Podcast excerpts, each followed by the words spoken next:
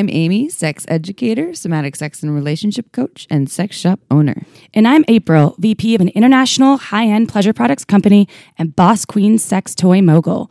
We're best friends who make our own rules about who we are as sexual beings.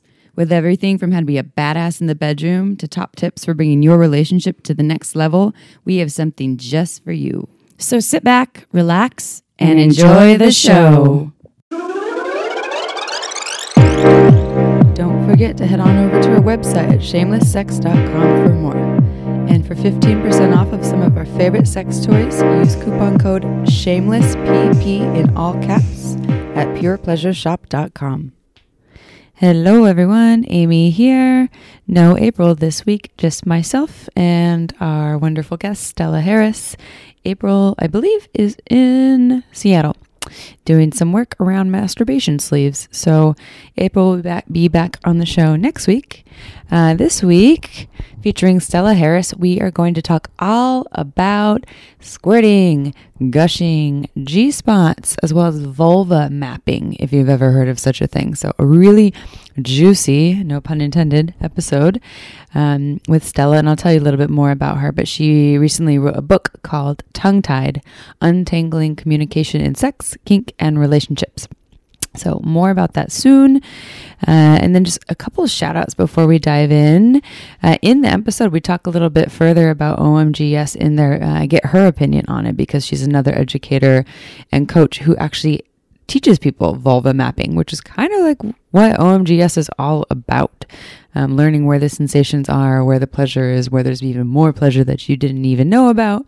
Um, so stay tuned and listen to the episode for more info. But um, I don't know if I mentioned this on there, but our listeners get $5 off if you go to omgyes.com backslash shameless.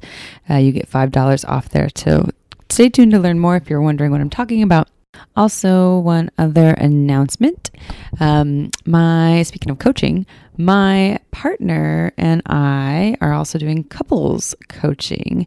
Um, you all know, or maybe you don't all know, but you've probably heard me say that I do coaching. I've done sex and relationship coaching for a while. I do it in person. I do it online. Um, so does Stella Harris, our um, our guest speaker. So um, she's she's in the Portland area, and she also does it online. So I'm definitely not saying don't go to her. And I also wanted to just give a shout out to um, the work that my partner and I are now doing um, for couples.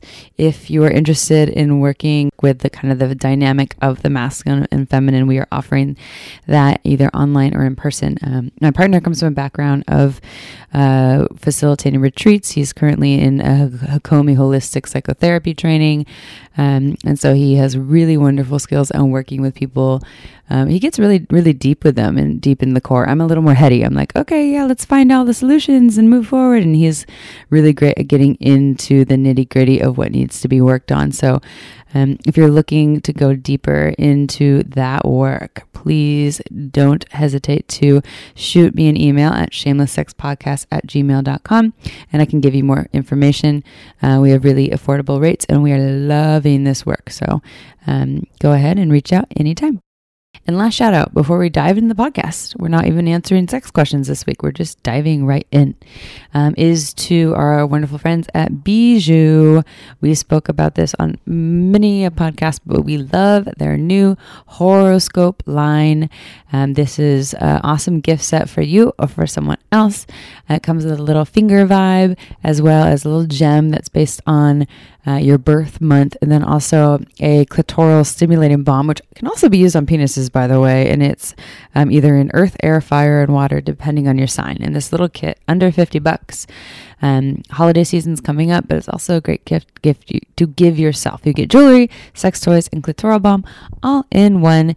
And we love this. Bijoux, by the way, is a women owned company, and it's so cool. We have all these women owned companies or um, female centric companies that we're, we're promoting. Um, and also, I just want to give a shout out to our team here, too. We have all these interns. Um, we have someone helping us with Twitter now that is completely voluntarily based.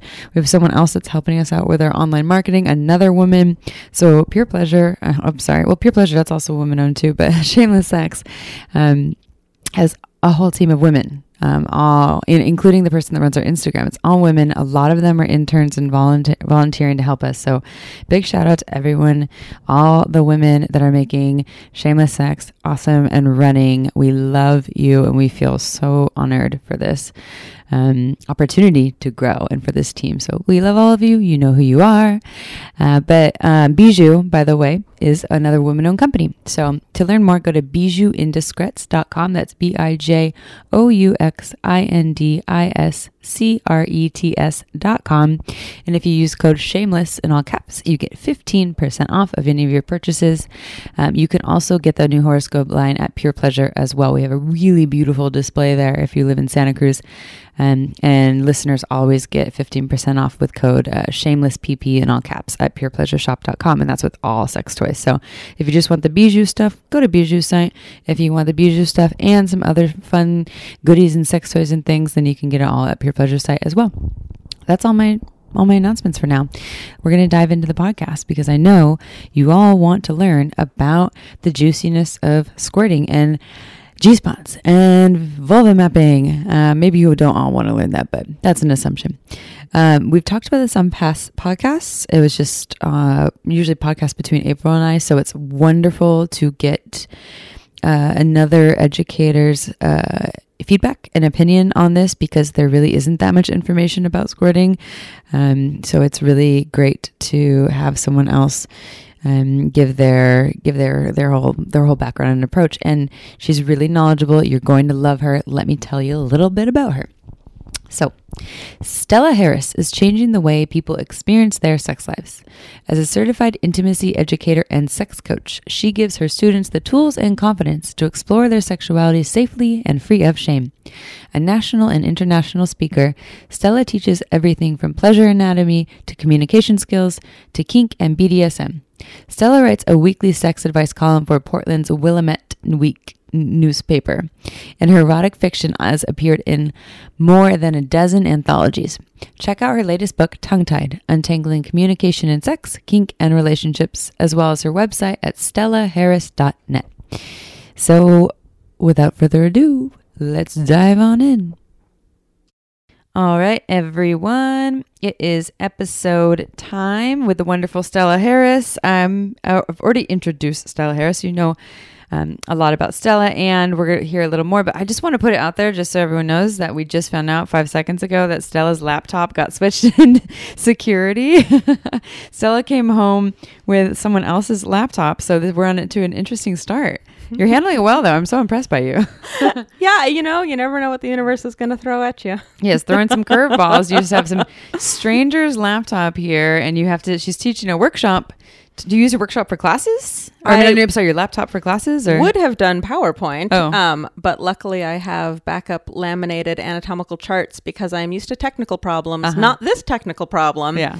But I'm used to some sort, so I can go analog yeah. as so you're, needed. You're like, I'll figure it out. You know, what's the worst that could happen? So that's good. Yeah, I mean, you're again handling well. Tomorrow she's teaching wet and wild uh, G spot and squirting orgasm workshop at Pure Pleasure. Um, so that's part of the reason why she's in town, and I'm really excited to have her here. She's, um, as we said, a, a, a wonderful public speaker, and just wrote a book that uh, I talked about in the intro as well. But it's called "Tongue Tied: Untangling Communication in Sex, Kink, and Relationships," and we're going to focus on um, a lot about more like squirting and G spot stuff because I know that our listeners like that. But Stella has a lot of really great things to share about relationships in general. And I know you all want that too. So we're going to kind of move all over. But let's start with um, Stella, if you could just tell us, like, how did you get to where you are today? People are always curious. Like, how does one become a sex coach, a sex educator, a author about sexuality? Um, it's quite a unique journey. Yeah. Um, looking back on it, I could sort of artificially draw a straight line. I can see how it makes sense. Um, but it didn't occur to me that this was a job that could exist until about six years ago. Uh, in the intro of the book, I actually talk about my upbringing. I talk about having to to battle some sex shame in my family, having to teach my grandmother about hymens. um, so from an early age, I did realize that that people don't know about sex and bodies, and that I was sort of on my own to find good information. my mom had been sex positive, but then she died when I was relatively young. And so I lost sort of good familial information. But she was also a librarian, and I knew how to research because I grew up in libraries. So I learned a lot from books and then just ended up advising a lot of my peers as I got older, you know, uh, first about contraception, later about pleasure. And and then I worked in the non-profit field for a decade Mm-hmm. after also a detour to law school. So it was certainly not a straight line.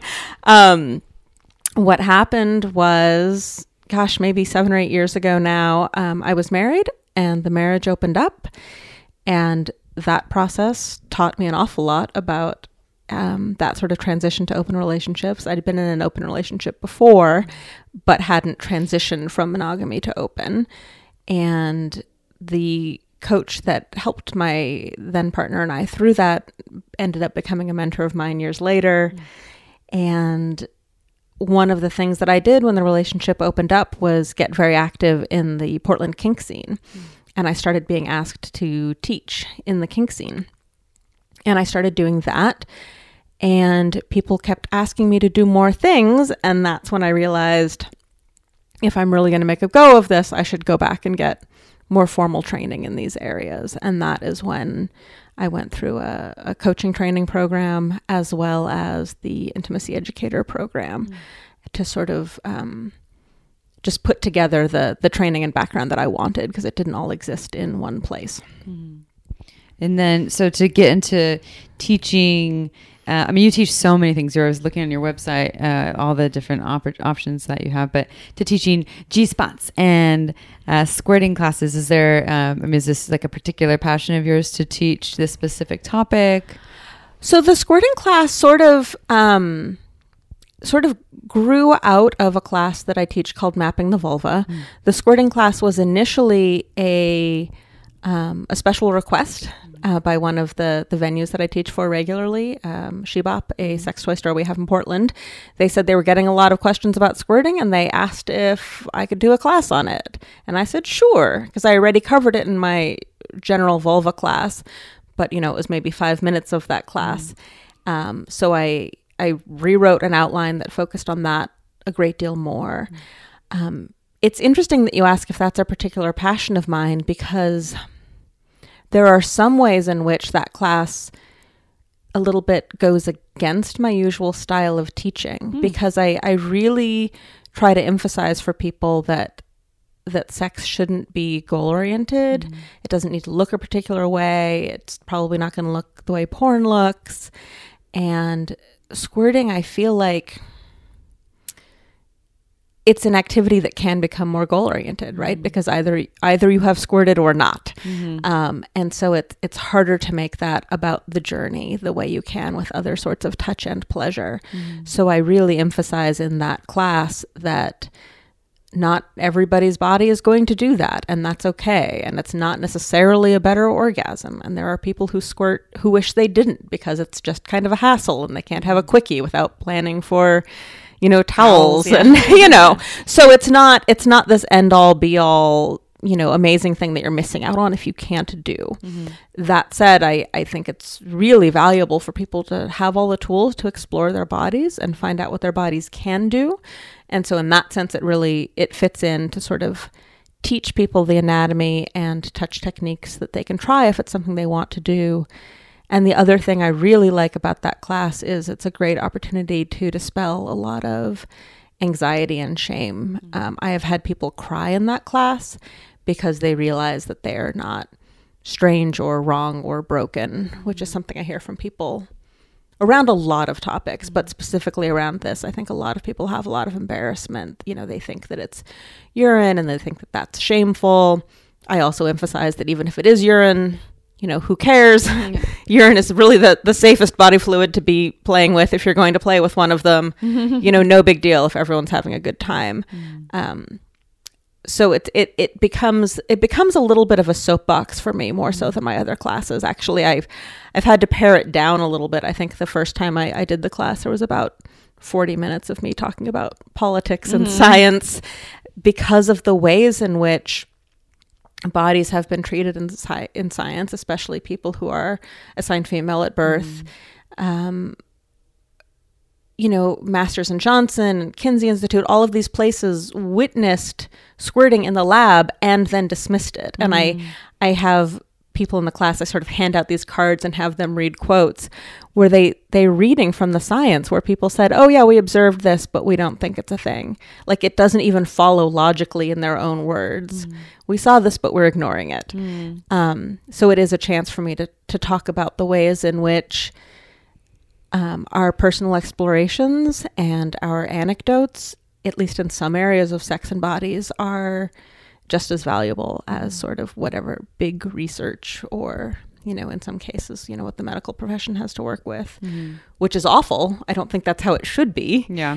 but until sex positive science gets funding we are going to have to keep figuring some of this out on our own You gotta get the pharmaceutical companies on board. Apparently, Right? that's all they care about money. Um, okay, I'm gonna ask you some questions as if I don't know anything about this, and I'm probably gonna learn things from you anyways, since I'm, I probably don't know everything about this anyways. Um, can everyone squirt? Or in a, in a squirting gushing, I use the word gushing too, but does everyone have the every female body uh, person have the ability to do this? i don't think so Okay. um, all bodies are different. I know some people who teach squirting or gushing say everybody can do this, and they're coming from a place of meaning to empower people and meaning to normalize it. And I have heard from people who have been to those classes and they feel more broken when mm-hmm. they leave if they can't do it. So, no, I don't think all bodies do it because I don't think there's any universal thing that all mm-hmm. bodies do, regardless of gender. Mm-hmm. So, I don't think everybody can do it.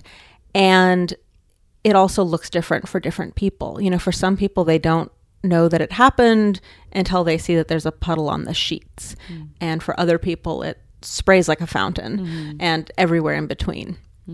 So even if, if people are doing it, it doesn't always look the same and it doesn't always feel the same. And then, to your knowledge, what is it? What is this fluid coming? How is this happening? What's going on?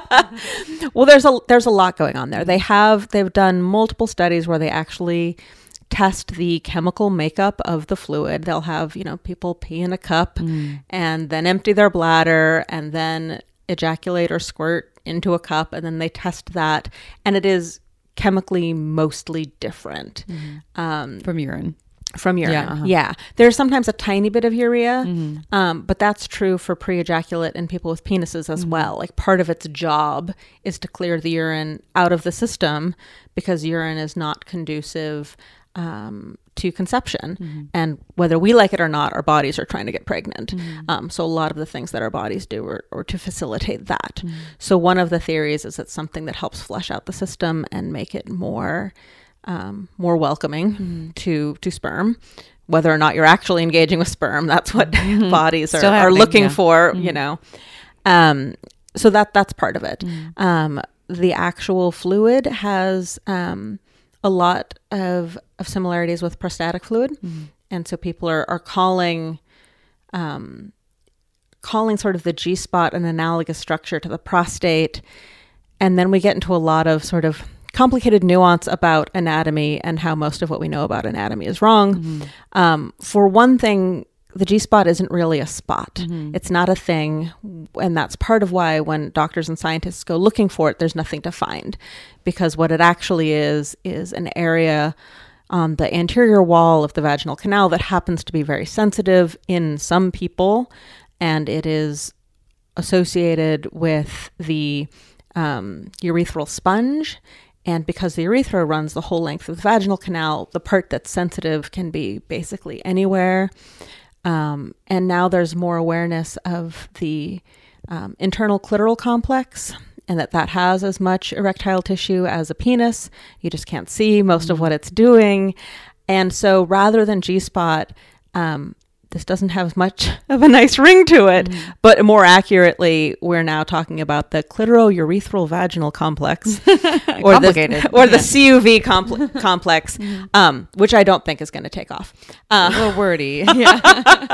but that is more accurately what we're dealing with here. It's all of those structures um, interfacing with each other.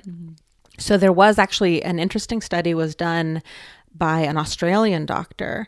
Um, she dissected a lot of corpses and checked out their genitals, and what she found was sort of a mixed bag, but but one of the major findings of that was there were all of these little ducts from the urethral sponge um, feeding into the urethra. And where those were on different bodies varied wildly. Some of them were very close to the urethral opening, some of them were much closer to the bladder. Um, and you can you can look this up online. There are um, you know sort of the black and white MRI images of what was going on there. And so one of the best guesses now for what's going on there is that as the urethral sponge fills with tissue, um, the, the tissue fills with fluids, those ducts sort of let that fluid backflow into the urethra mm. and potentially backflow all the way into the bladder. And then with what we're calling squirting or gushing, it is that that fluid flushing out. Mm-hmm. On the does everybody do it note, um, there is something called a, a retrograde ejaculation, and this happens for people with penises as well, um, where instead of coming out of the body, the ejaculate does go back up into the bladder. So it's also possible that for some people who don't think they're squirting, many of these processes could be occurring and the fluid could be going the other way mm. and then it just gets mixed in with your urine when you're peeing after sex and you may never know because um, you're probably not checking that closely yeah. like what is, is this? this color yeah. at all different than what it normally is mm-hmm. um, so that's a little bit about the anatomy and yeah. the what's happening. So for most people, the fluid actually comes out of the urethra. That said, some people do have an excess of fluid actually exiting the Skene's glands, mm. um, and so and some people even say that they have fluid coming out of the vaginal canal. Hmm. Um, Interesting, but it seems like for the majority of people, it, it comes out of the urethra. Yeah, mm-hmm.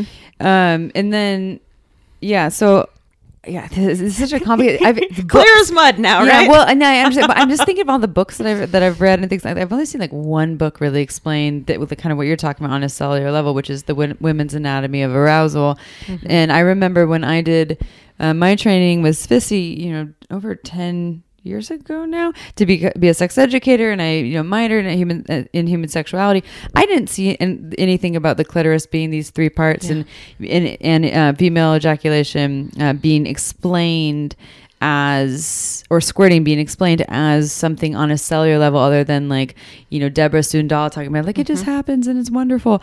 Have you? Right. Like, I mean, what is your understanding? If there's a lot of this is it's not a newer thing. It's just that we're understanding it in a new way. Right. And there's not. A, have you seen a lot of literature on this? I mean, you've seen some studies, but not, a, not a lot. lot. Mm-hmm. Yeah, I've seen some studies. You know, I get in there and I'm downloading all the the mm-hmm. studies that that are done, and there's you know like two or three. There there's very little. There's there's a couple of newish ones.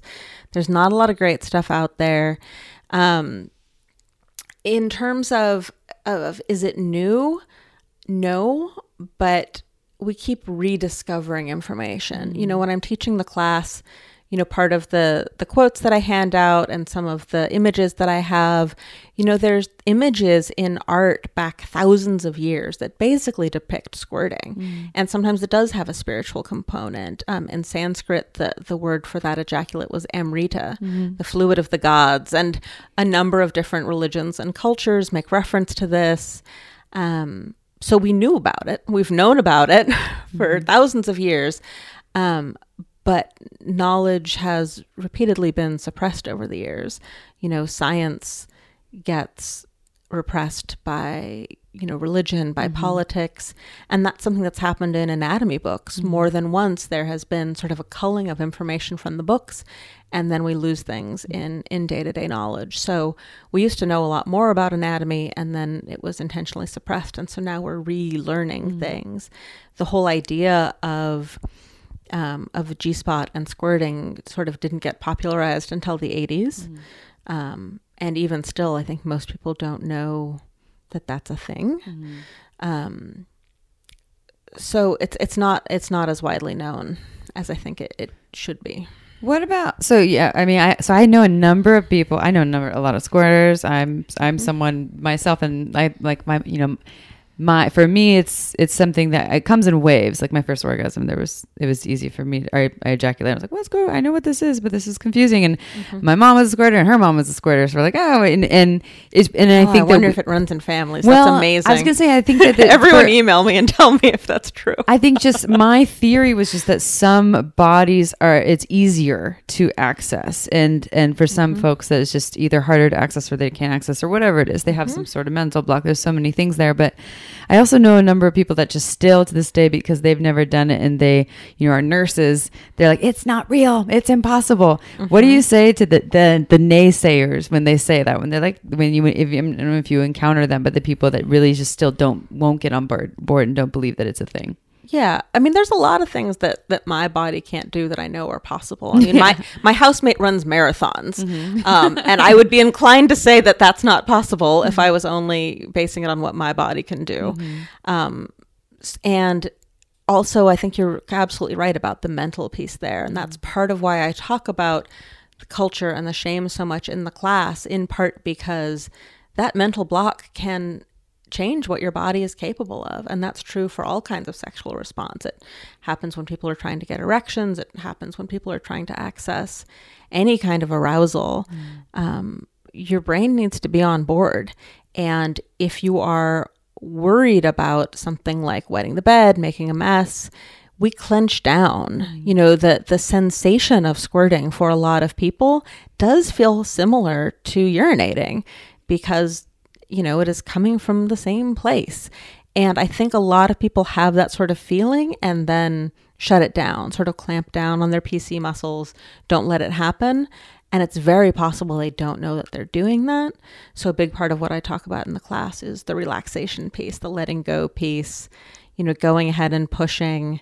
Um, one of my colleagues wrote an article that I, I love, and she described it as um, trying to pretend like you're trying to lay an egg um, for the sensation of, of doing that pushing. It's like a bearing down Mm-hmm. kind of, yeah. hmm Yeah, so I think a lot of people are not doing those pieces. I think Mm-hmm. a lot of people are doing the opposite of that. Yeah.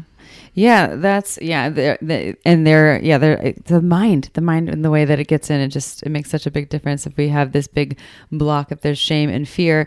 So, what are some other tips then for people who want to learn this? They've neither never experienced it or maybe they've, uh, been able to uh, squirt or gush once and then they kind of turned it off somehow subconsciously. How do you help guide people to um, get to gain that skill Yeah. or understanding of their body, I guess?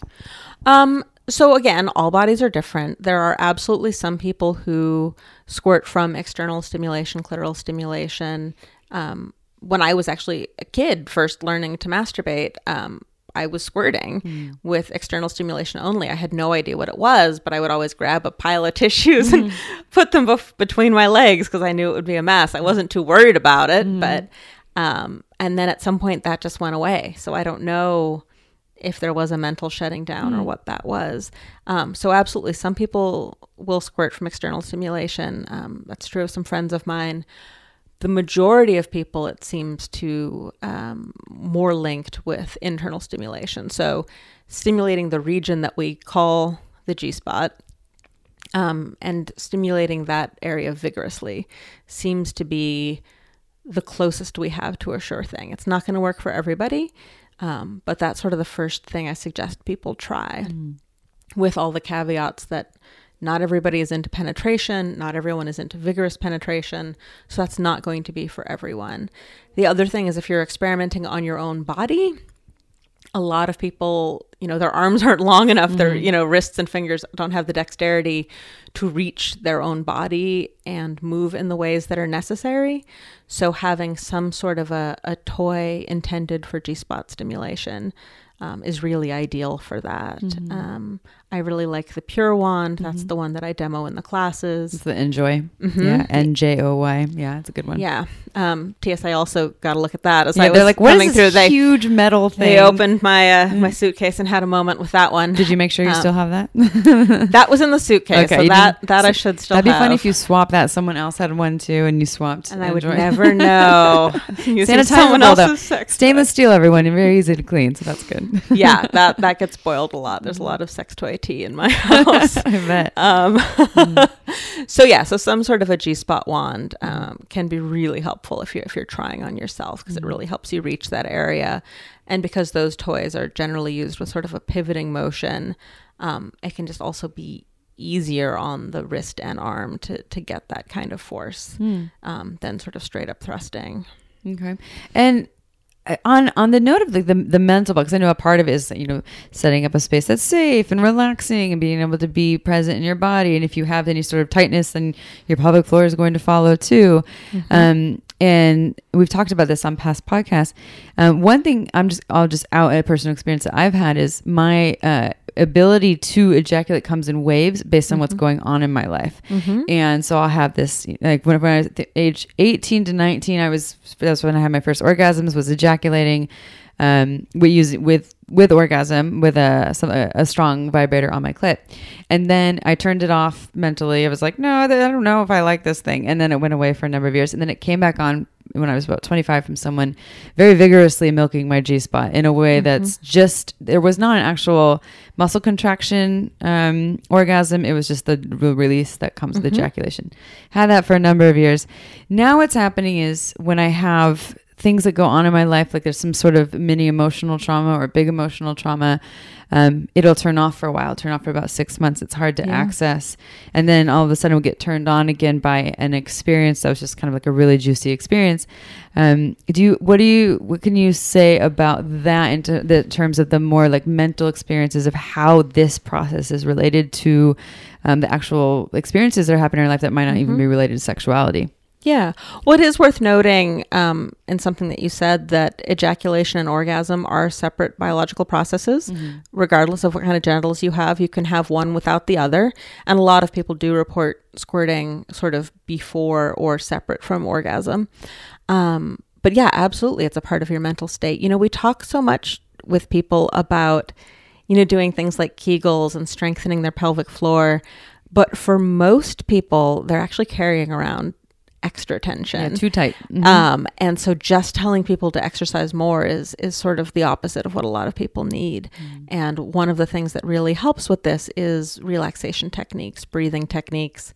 I work people through a breathing um, a breathing exercise in the class for this.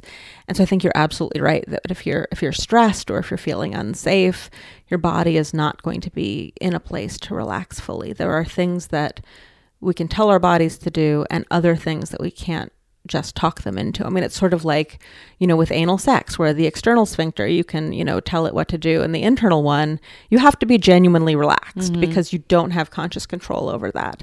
And so I think that this is very similar, you know, with with the squirting piece. Like, are there techniques that you can do to help yourself relax? Can you light candles, have mm-hmm. soft music? Absolutely. Mm-hmm. But if you're not feeling safe and comfortable in your life, or if you're not feeling safe and comfortable with the partner that's with you, you I think your body knows all of that and mm-hmm. it, it just doesn't always respond. Yeah, yeah, and yeah. In my case, I think it was also had a the physical trauma of which I've talked about in the podcast many times of actually having an abortion, and mm-hmm. um, and something in that it made it. it since then, it's just been like hard to access. You know, it's something that will come come and go here, but isn't a regular thing. And I think I just want to highlight that that everything is connected, right? There's like our, our physical experience, our emotional experience, or maybe some for some folks, the spiritual experience is all just so so connected and um, all working together and i'm the master of like, trying to read a book to figure out all of my sexual problems it doesn't necessarily work that way everyone like there's you know there's an exper- experiential experience and practice here that actually ties in there too um, I'm curious about this this vulva mapping that you spoke to because Yeah. here's another thing that I've been talking to a lot of people about. I created this very informal survey. I've talked about it on a podcast before. If you go to our website, uh, shamelesssex.com, on the bottom it says um, it's a fur- survey on female sexual pleasure, and it's very informal. It's just asking. Um, uh, female body folks to answer a number of questions about what feels good, what doesn't feel good, how are they having the orgasms that they're having. I'm wondering what your thoughts. You can tell me more about vulva mapping, and also, I've seen a number of studies on how, of course, everyone's different. Some people more uh, nerve endings around the head of the clitoris. Some people have more nerve endings all around the labia or in the vulva. Some people have a lot of nerve endings inside. A lot of people don't have nerve endings around the inside, except around the cervix or like the first inch. Um, and and then how this relates to the pleasure, right? Like I'll talk to some folks who just having a dildo or a penis inside of them feels amazing just having that in there. And i'm like do you just have a lot more nerve endings inside of you than i do? Because Mm-hmm. for me it needs a lot more stuff and people just aren't talking about it this way. So i'm just curious uh, what you have to say about that Yeah, absolutely. So all bodies are innervated differently, and lack of knowledge about this causes a lot of problems. So when people have cosmetic surgeries like labiaplasties, sometimes they lose the ability to orgasm because they might be someone for whom a lot of those nerves were in the labia and they removed them. This is not something doctors warn people about before they have those sorts of surgeries. Um, and you mentioned sort of um, the most nerve endings being sort of in the first inch or so of the vaginal canal. Um, that was something that I was actually taught in my training and I was saying in classes for a while. And then I later learned that that is actually more true uh, for nerve endings that experience stretch, basically. Um, and that that is a feature of childbirth because we want childbirth to not be so excruciating that nobody does it, um, the whole vaginal canal doesn't experience that sort of stretching sensation in the same way. That's more in the in only in the first inch or so. Um, and yeah, there. So a friend of mine um, is uh, has been working on on making sex toys, um, Franklin Vo, and he was trying to make uh, basically a bionic strap on so that um, the person wearing it would have something inside of them that connected to the external strap on part so that they could feel the sensation of the thrusting. And so to do that, he needed to know well exactly where are the nerves in the vaginal canal that I where, so where should I be putting you know these these different sensors. And he looked for all of the studies and they don't exist. You can find the detailed innervation of a penis, of a nose, of a finger. The science actually doesn't exist for the vaginal canal. Again, because we just don't do that science. Um, so then he backed up and said, Well, I guess I'm going to have to do this myself. Um, and because I'll do just about anything for science, uh, I had an interesting afternoon where I had what was basically a homemade dildo covered in in thumbtacks that were hooked up to wires inside of me um, while he sort of very like mad scientist style you know flipped switches um, turning electricity on to each of those points and very much like one of those hearing tests in school where you raise your hand when you hear a noise i was sort of raising my hand when i could feel the the electrical stimulus. Uh, to see where the nerve endings are and where you have stimulation uh-huh. exactly. or sensation hmm And so I found out that I have a huge dead spot on on one side inside, and fascinatingly found out that if he um, stimulated two points at once and one was at the dead spot and the other wasn't, I couldn't feel either. I don't know what that translates Yeah. to other than it's fascinating. Yeah. And among the the people he did this with, you know, he did at least dozens of people.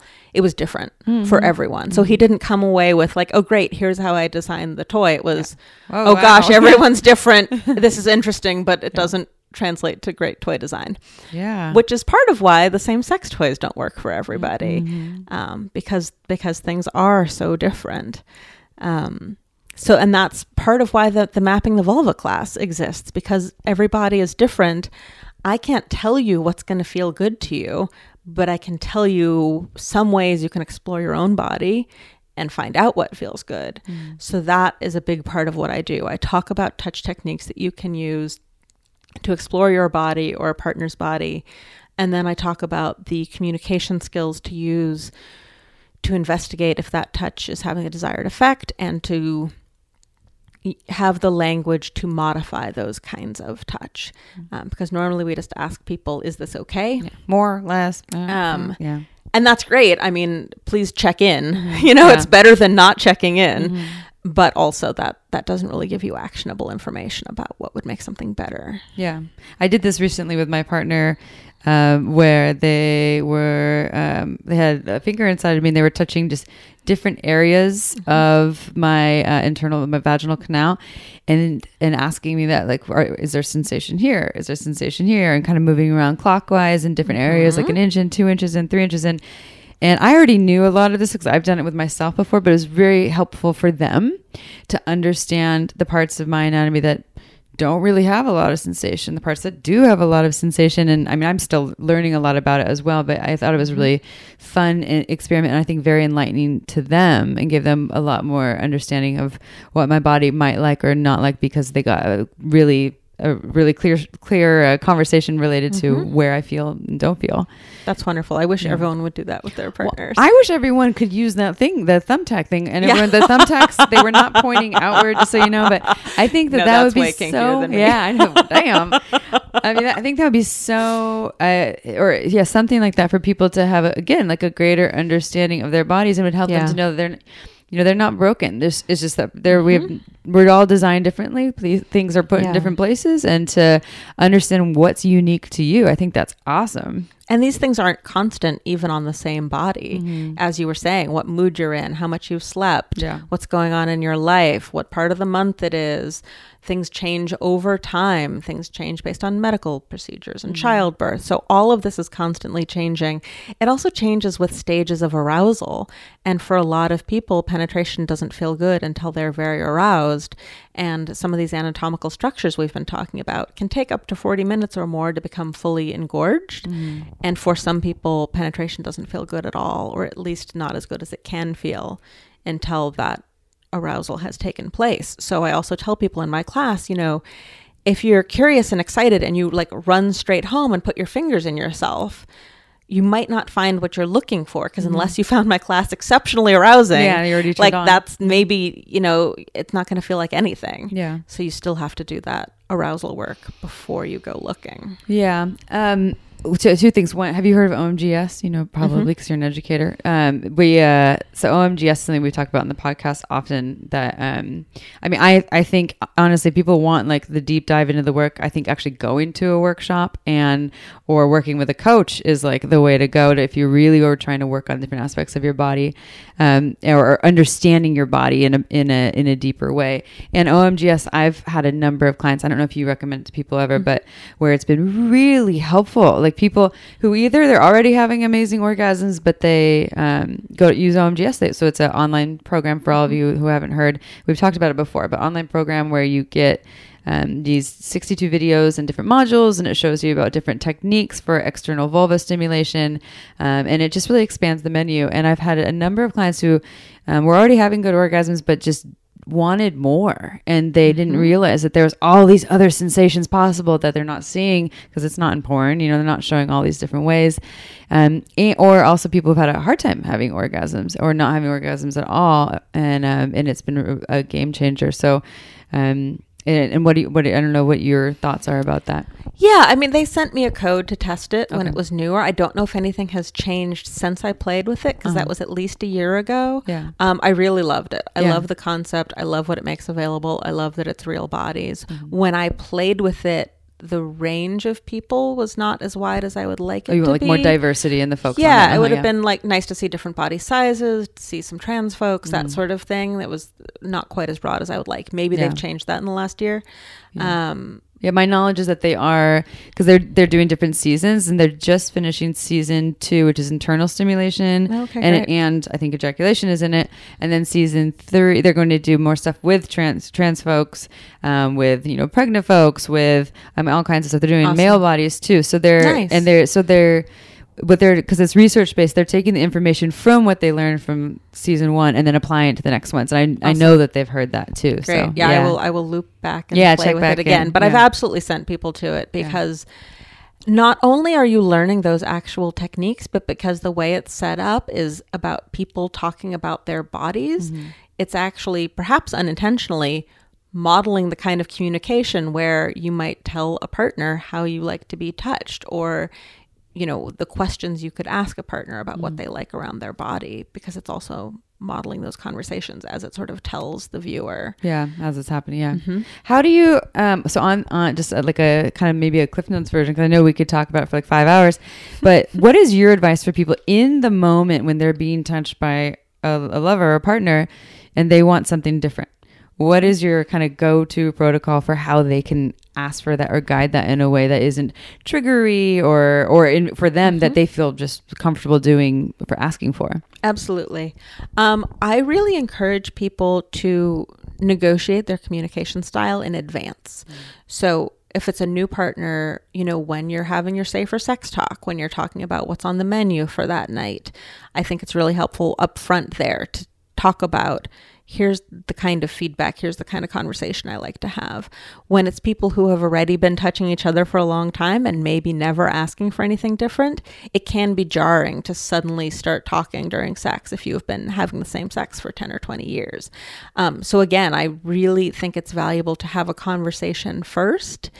And it's really valuable for a lot of folks to either gamify it or treat it not as sex, but as exploration time because people have such a hard time with the idea of talking during sex.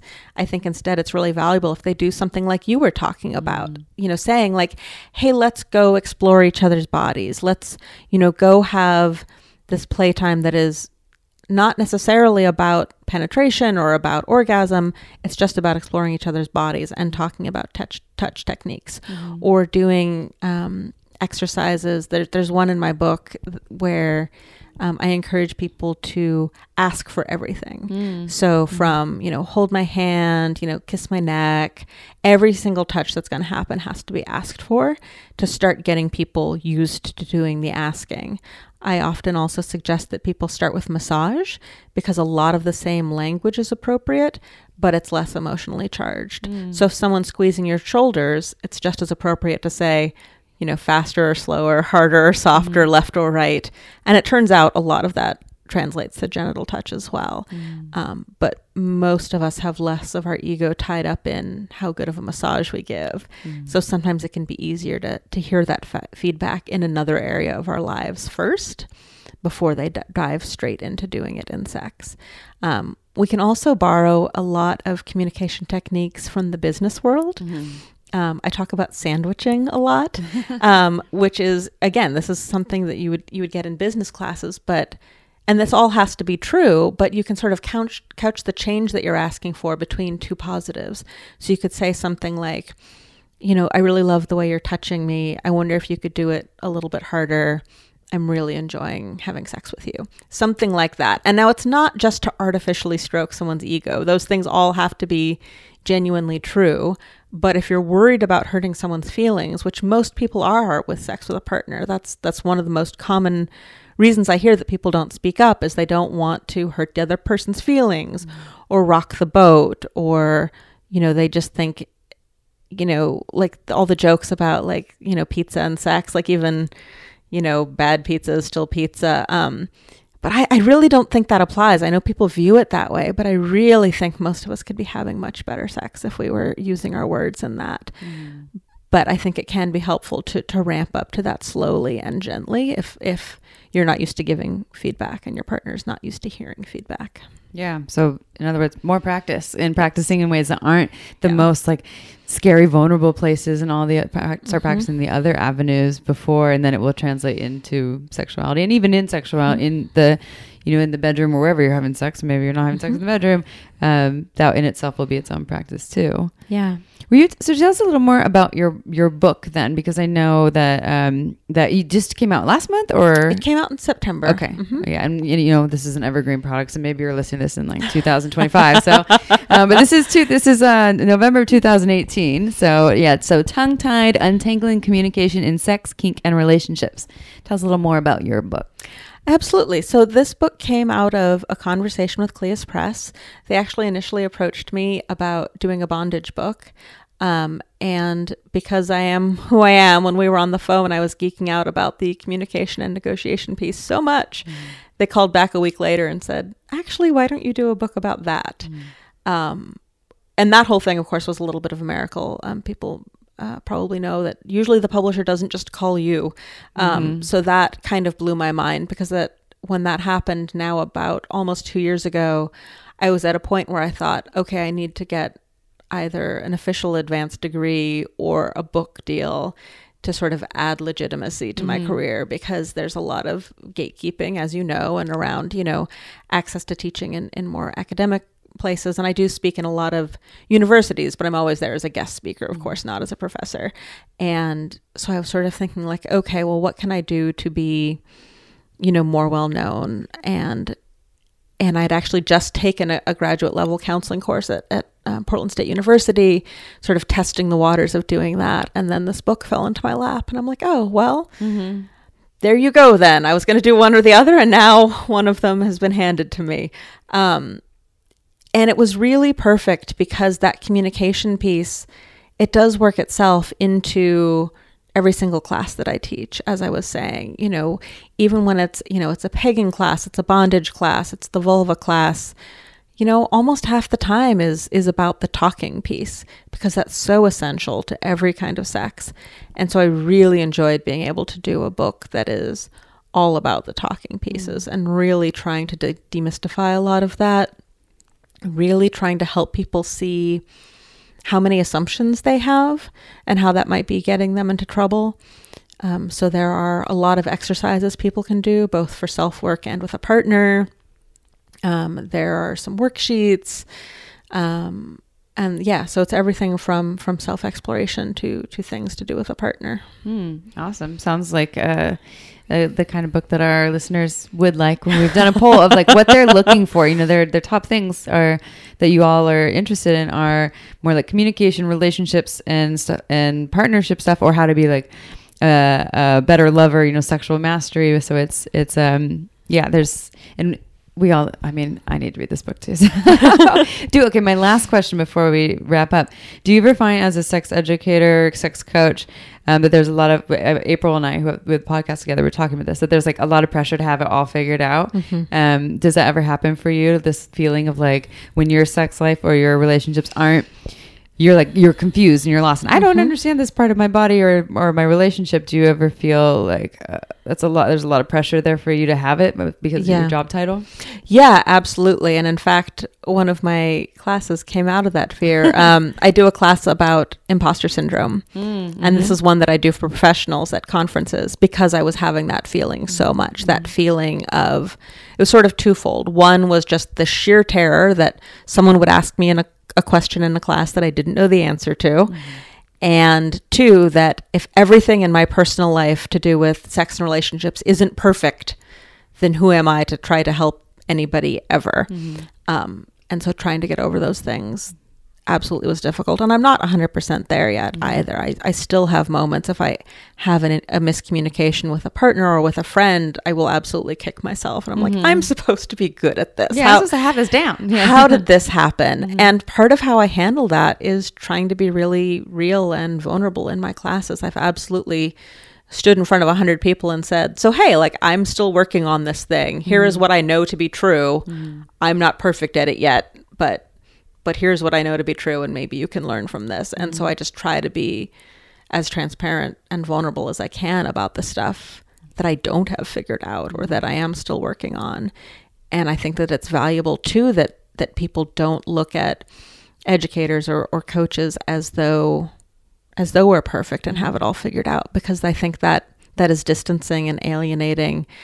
Um, I think it's far more important to show like there are some things we know that maybe you don't know, and also we're still just human beings who are still learning and trying and figuring it out. Yeah, and then through that learning comes the ability to teach it because you've been through all the hardships, you know, all the ups and downs from the Yeah. bottom to the top and then down to the bottom again and then maybe in the middle and then down to the bottom and Yeah, it creates coaster. so much empathy too, you know, and that that is something I try to talk about. I've I've done um, I've done a lot of storytelling shows, um, like the Risk podcast and and and shows in Portland, um, and and I do one about you know my marriage, and I do talk about like oh, even though I thought I knew so much about sex and my sexuality, I ended up getting into a marriage with someone I wasn't particularly compatible with. And like we were monogamous and vanilla and all of these things that really didn't work for me. And I did it anyway. And, you know, had a, a marriage that was semi sexless. And, you know, I tell people that now and they're just like, I don't get that. I'm, you know, I've? I've seen you having like orgies in public. How could that have been you? Um, but it, it happens like that can happen to to anybody and having had that experience and knowing what that feels like and having lived through a time where I genuinely believed, gosh, maybe I'm just not that into sex.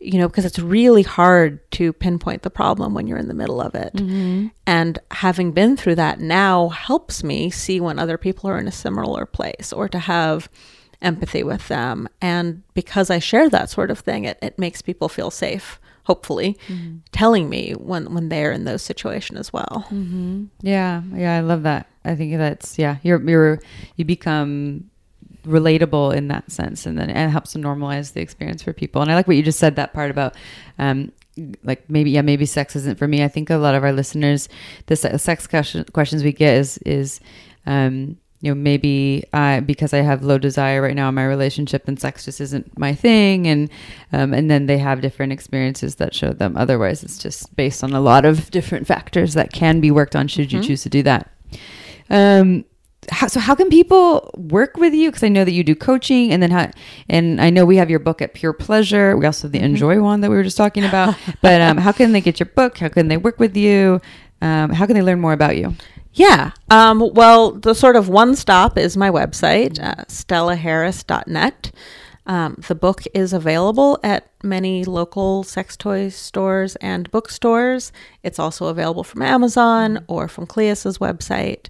Um, so those are the sort of sure things if you don't see it locally. Um, if you'd like to work with me, uh, again, starting on my website is great. I do phone and Skype coaching to folks anywhere in the world. If you're coming through Portland, I have an office there. Um, I also do coaching online with Juicebox, um, so you can find me there if you would like. And I'm on Instagram, Facebook, Twitter.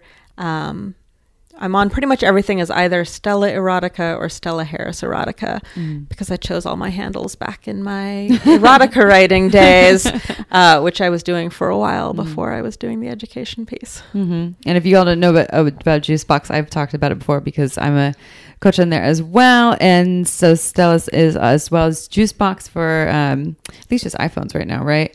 It's it's not like on Android right now. I think. They're they're sort of They're it out, testing yeah. some ways. Yeah. They're they're testing some stuff in Slack right now for Okay. folks who don't have iPhones. Yeah, but it's it's yeah. I think in beta still. Yeah, I've seen that. Yeah, I have some. Yeah, I have some Slack clients right now. It's um yeah, so it's a uh, online chat, uh, anonymous coaching forum where you can get your sex questions answered directly with a sex and relationship coach, um, and it's all anonymous because it's all chat, so they can't see your face, or you can use this code name if you want to, and um, they answer your, your sex questions in 24 hours. So if you go to Juicebox, you can look that up. It's a really awesome, um, easy outlet for people to get support.